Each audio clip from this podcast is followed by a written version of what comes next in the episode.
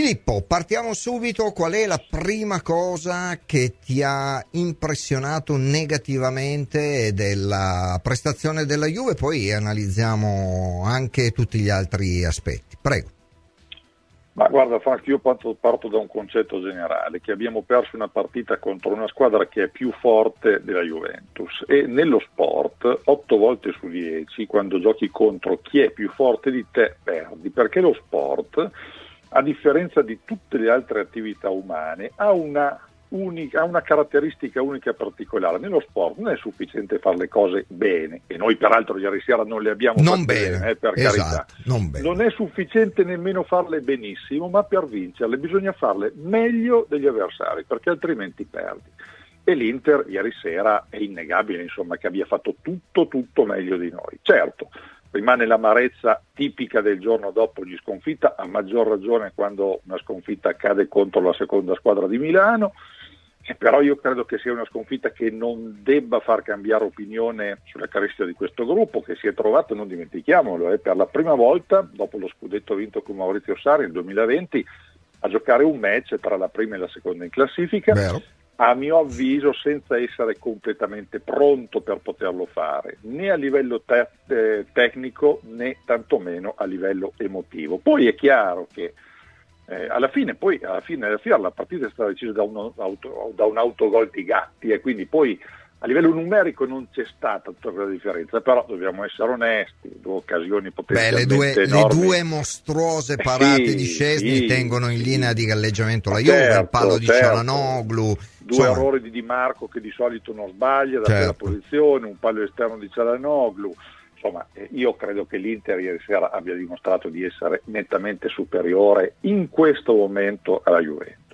Filippo, voglio porti questo quesito perché guardando la partita facevo questo tipo di analisi. A me l'atteggiamento del primo tempo non è piaciuto assolutamente. Assolutamente. Eh, credo che Allegri ricercasse l'equilibrio anche se stai troppo schiacciato mh, non arrivi mai dall'altra parte e non puoi ledere, creare dei problemi all'avversario.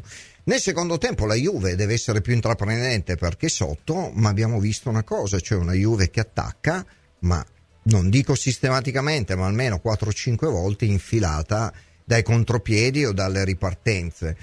Cosa significa? Che la coperta è troppo corta, che manca qualità oppure mh, ciò, ciò che, che pensi tu, insomma, che se hai un'altra soluzione al riguardo?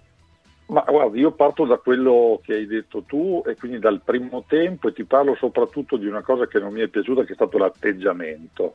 Io non sono un amante di chi guarda tanto il baricentro, il possesso di palla, però in questo caso il baricentro ha fatto un po' rima con atteggiamento, Mhm. soprattutto nel primo tempo, no? perché Juventus baricentro a 44 metri, medio Inter a 57 metri, è chiaro che quando tu imposti una partita C'è di quel tipo differenza. lì, C'è eh beh, insomma, certo. c'è molta differenza. Da questo, infatti, cosa è nato? Zero tiri in porta da dentro l'area di rigore, l'Inter ne ha fatti tre.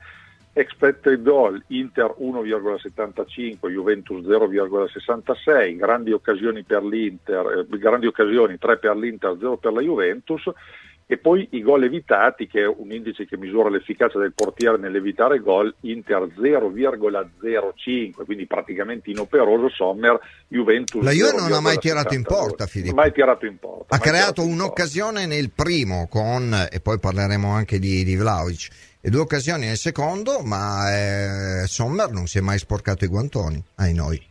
Assolutamente sì, una squadra lenta, una velocità di trasmissione della palla Eh, bassa, guardavo stamattina 31,90 contro i 34,70 dell'Inter, giriamo la palla troppo lentamente, consentiamo agli avversari di, di poter chiudere le linee di passaggio, ma anche a livello agonistico io guardo sempre i duelli vinti o persi perché ti danno una bella idea Certo. di prima occhiata. L'Inter 41 duelli vinti, la Juventus 34 recuperi palla, Inter 44, Juventus 37. La corsa, la Juventus quest'anno è stata messa sotto soltanto due volte dalla squadra avversaria dalla a livello di corsa e ieri Inter 116 km, Juventus 114 km. E poi un dato importante, l'indice di pericolosità nelle transizioni positive, detto in maniera molto semplice nei contropiedi, Inter 62%, Juventus 40%. Lo sapevamo che l'Inter è forte nelle transizioni, ma il 40% è troppo poco se vuoi impostare una partita difesa contropiede. Allora devi essere molto molto più bravo a fare quello, cosa che ieri non c'è stata.